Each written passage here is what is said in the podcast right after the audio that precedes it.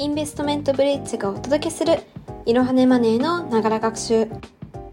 こんにちはインターン生の坂田です。本日は記事のご紹介です。本日ご紹介をする記事は NFT とは仕組みや始め方買い方を初心者向けに分かりやすく徹底解説です。スクエアエニックス吉本興業 JR 西日本が NFT 事業に乗り出すなど日本の大手企業は次々と NFT への参入を始めています。最先端の技術開発が進んでおり NFT はさらなる進化を遂げるかもしれません。そこで本日のエピソードでは NFT の特徴や活用事例買い方を分かりやすく解説していきます。NFT はそもそも何でしょうか？NFT とは代替不可能なトークンという意味を持つ言葉です。アートなどのデジタルデータに紐づいた NFT には固有のアドレスが割り振られており他のものと替えが利きません。偽造や改ざんが難しいブロックチェーン技術が活用されておりデジタルデータが固有の価値を持つようになりました。代替不可能とは具体的にどういうことでしょうか？例えば100円玉などの通貨は代替が可能と言います。他の人の100円玉と交換しても価値は同じです。しかし例えば人気選手のサインが入った野球ボールはどうでしょうか？これは代替不可能と言えます。なぜならサインボールは特別な価値があって他のボールと交換できないからです。これまでのデジタルデータはコピーが簡単で価値がつきにくかったのですが NFT の仕組みによってデジタルデータの一つ一つに資産価値がつき高値で取引されるようになりました。ここからは NFT の主な特徴を3点に分けて解説していきます。1つ目の特徴は誰でも売買できるという点です。NFT は誰でも自由に売買できるデジタルデータで特別な資格や高機能なパソコンがなくても取引できます。好きなタイミングで購入ができ売却するのも自由です。誰でも NFT を作成出品できるマーケットプレイスを利用すれば自作 NFT を販売できます。イラストや動画などのデジタルデータを用意できれば専門的な知識がなくてもチャレンジできます。NFT などの資産を守るためにセキュリティ対策はチェックしておく必要があります。続いて2つ目の特徴はプログラムによる付加価値をつけられるということです。NFT はプログラムによって付加価値をつけられるプログラマビリティという性質があります。追加機能や特典を組み込んだり自分が使いやすいように改変したりと多彩な活用方法が生み出されています。例えばロイヤリティは出品した作品が転売された場合取引額の数パーセントが作者に還元される仕組みです。エアドロップでは該当の NFT を決められた期間に持っている人に新たな NFT が無料配布されます。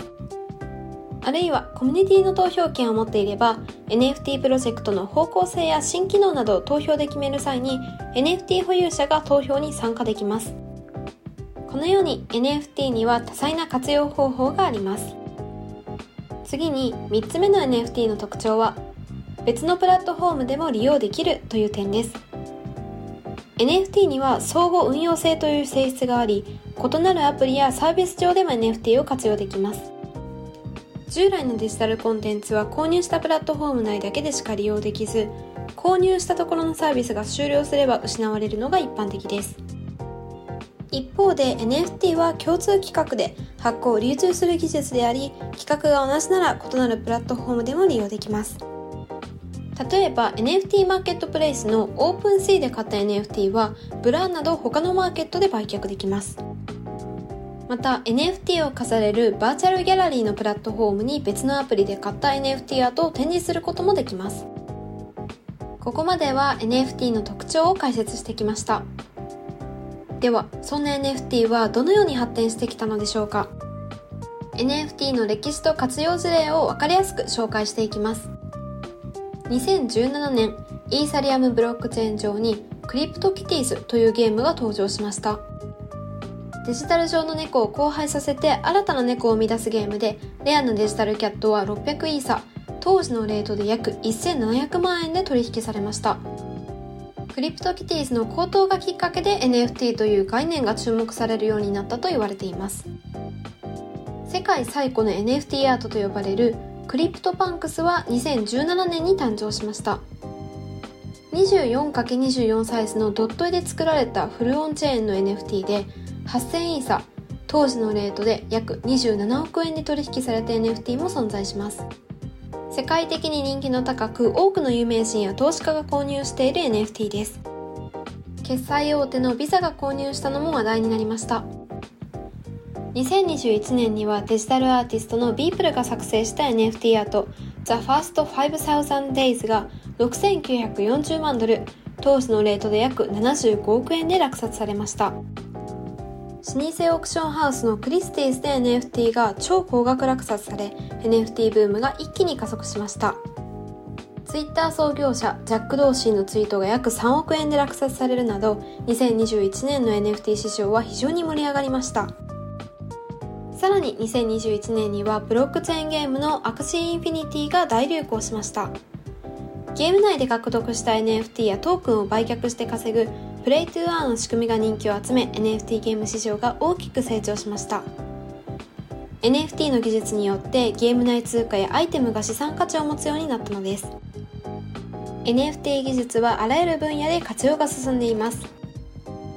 例えば山越村の錦鯉 NFT です。保有者にはデジタル村民権が付与されます。ワイン NFT では高級ワインなどの有形資産に NFT 技術を活用しています。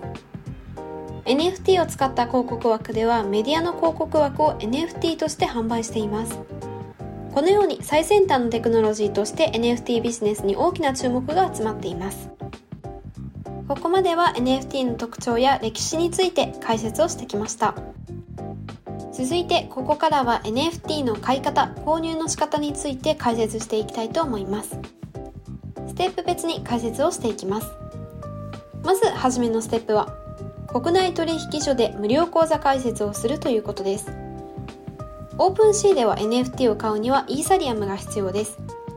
まずはイーサリアムを購入できる国内取引所に登録しましょう。おすすめの取引所としては金融大手 SBI グループが運営する SBIVC トレードに登録しておくと良いでしょう。続いてイーサリアムを購入しましょう。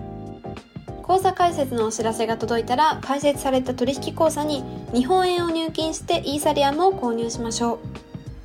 う。SBIVC トレードではイーサリアムの板取引に対応しているため販売所の広いスプレッドを避けてイーサリアムを購入できます。手軽に仮想通貨を買いたい方は販売所を利用すればより簡単にイーサリアムを購入できます。イーサリアムを購入できたら仮想通貨ウォレットのメタマスクを準備します。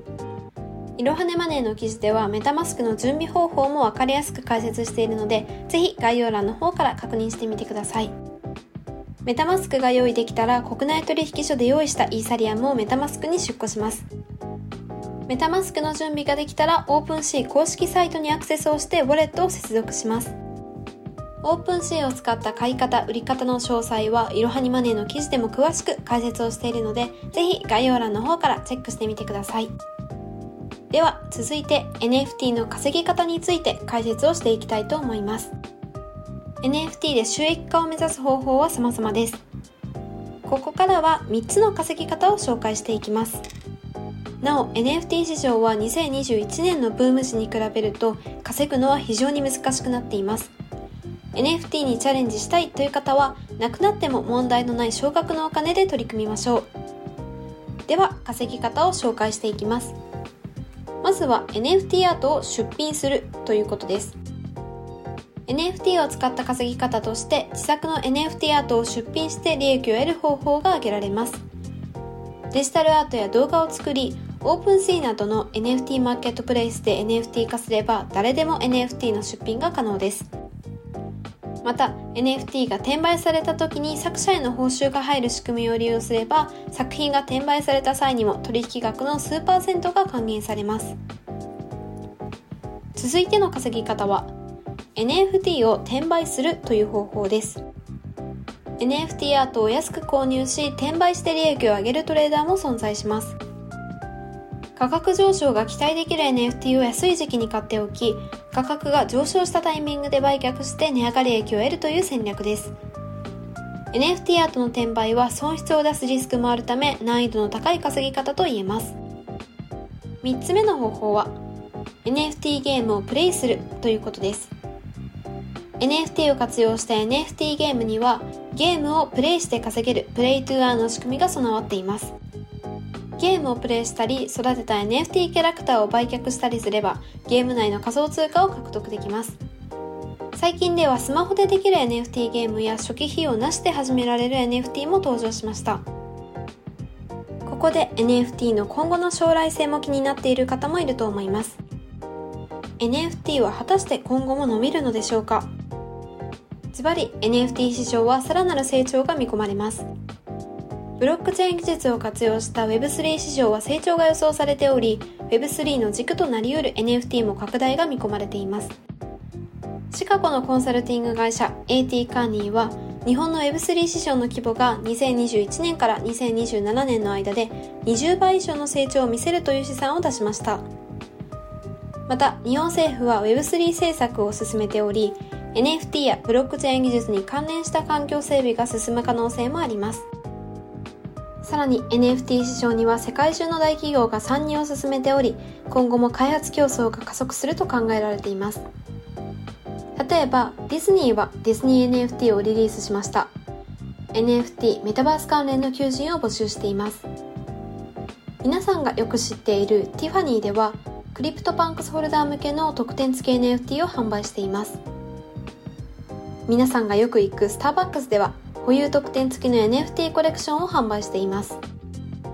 NFT は様々な活用方法が登場しており保有することで対価を得られる NFT が増えています。NFT の使い道や用途が増えればニーズも増え NFT を購入したいと考える人が増えるかもしれません。ここまでは NFT 市場が拡大していくということを解説してきました。それとともに NFT の注意点やデメリットを知っておくことも大切です。ここでは NFT の注意点、デメリットを3点お伝えします。まず1点目は NFT は投機的な側面があるという点です。NFT は投機目的で購入されるケースが多く、2021年には数千万から数億単位で取引される NFT も多数登場しました。単なる石のイラストに317イーサ、当時のレートで約1.1億円の価値がついた時期もあり、NFT は投機色が強いだけという意見も見られます。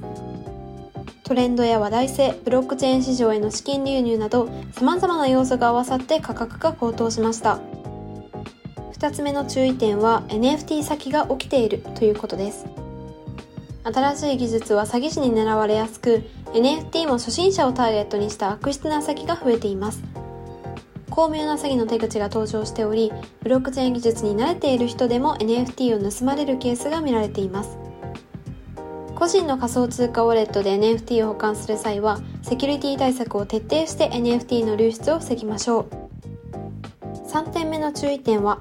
NFT の価格や取引量は減少しているということです。2021年の NFT ブーム時と比較すると、NFT の取引量や価格はそれぞれ大きく減少しています。投機的バブルが崩れたことで投資家の興味が失われ NFT 市場から別の市場へ資金が抜けた可能性があります。一時期の過熱感は収まりつつあり個人が NFT の取引で大きく儲けるために参入するのは難しいのが現状です。では最後に NFT の新たな活用方法について見ていきましょう。NFT では新たな技術の開発が進んでいます。今回は注目の最新テクノロジーをご紹介します。まずご紹介をするのはソウルバウンドトークンです。ソウルバウンドトークンとは譲渡できない NFT のことで日本語では魂に紐づいたトークンと訳されます。他人に譲渡できないという性質を生かし学歴、経歴などを証明するツールとしての開発が進められています。卒業証明書やイベントの参加許可証への活用など様々な分野に応用可能です。2つ目にご紹介をするのは NFC タグと NFT です。NFC とはデバイスを近づけるだけで通信ができる技術のことでスマホや IC カードなどに活用されています。実物の商品に NFC タグを組み込み NFT と関連付けるプロジェクトが進んでいます。コレクションアイテムの所有権を証明する方法の一つとして NFC と NFT の活用が広がるかもしれません。ナイキサイカのアーティファクトは NFC タグと NFT を組み合わせたコンテンツ作りを進めています。3つ目にご紹介をするのは ERC6551 トークンバウンドアカウントです。ERC6551 という新たな企画を活用すると今までの NFT が資産を保有できるようになったり NFT が NFT を保有するという使い道が生まれます。NFT のアドレスを仮想通貨ウォレットのように扱うことができ NFT が移動すれば中に紐付けられた NFT も自動で移動する仕組みです。NFT キャラクターに NFT 装備を装備させたまま移動させたり NFT に情報を蓄積させたりと様々な用途に応用できます。いろはねマネーの記事ではさらに NFT についてよくある質問にもお答えをしているのでぜひ概要欄の方からチェックしてみてください。本日は NFT の特徴や NFT の買い方について解説してきました。最後にこのエピソードの重要なポイントを3つにまとめます。1つ目 NFT とは代替不可能なトークンという意味を持つ。2つ目デジタルデータに資産価値がつき様々な分野に活用されている。3つ目 NFT を購入するには仮想通貨取引所への無料登録が必要。流行の NFT を売買して次世代のテクノロジーを体感してみましょう。本日も最後までご視聴いただきありがとうございました。ぜひこの番組への登録と評価をお願いいたします。ポッドキャストのほか X など各種 SNS においても投稿をしているのでフォローもよろしくお願いいたします。いろはねマネーでぜひ検索してみてください。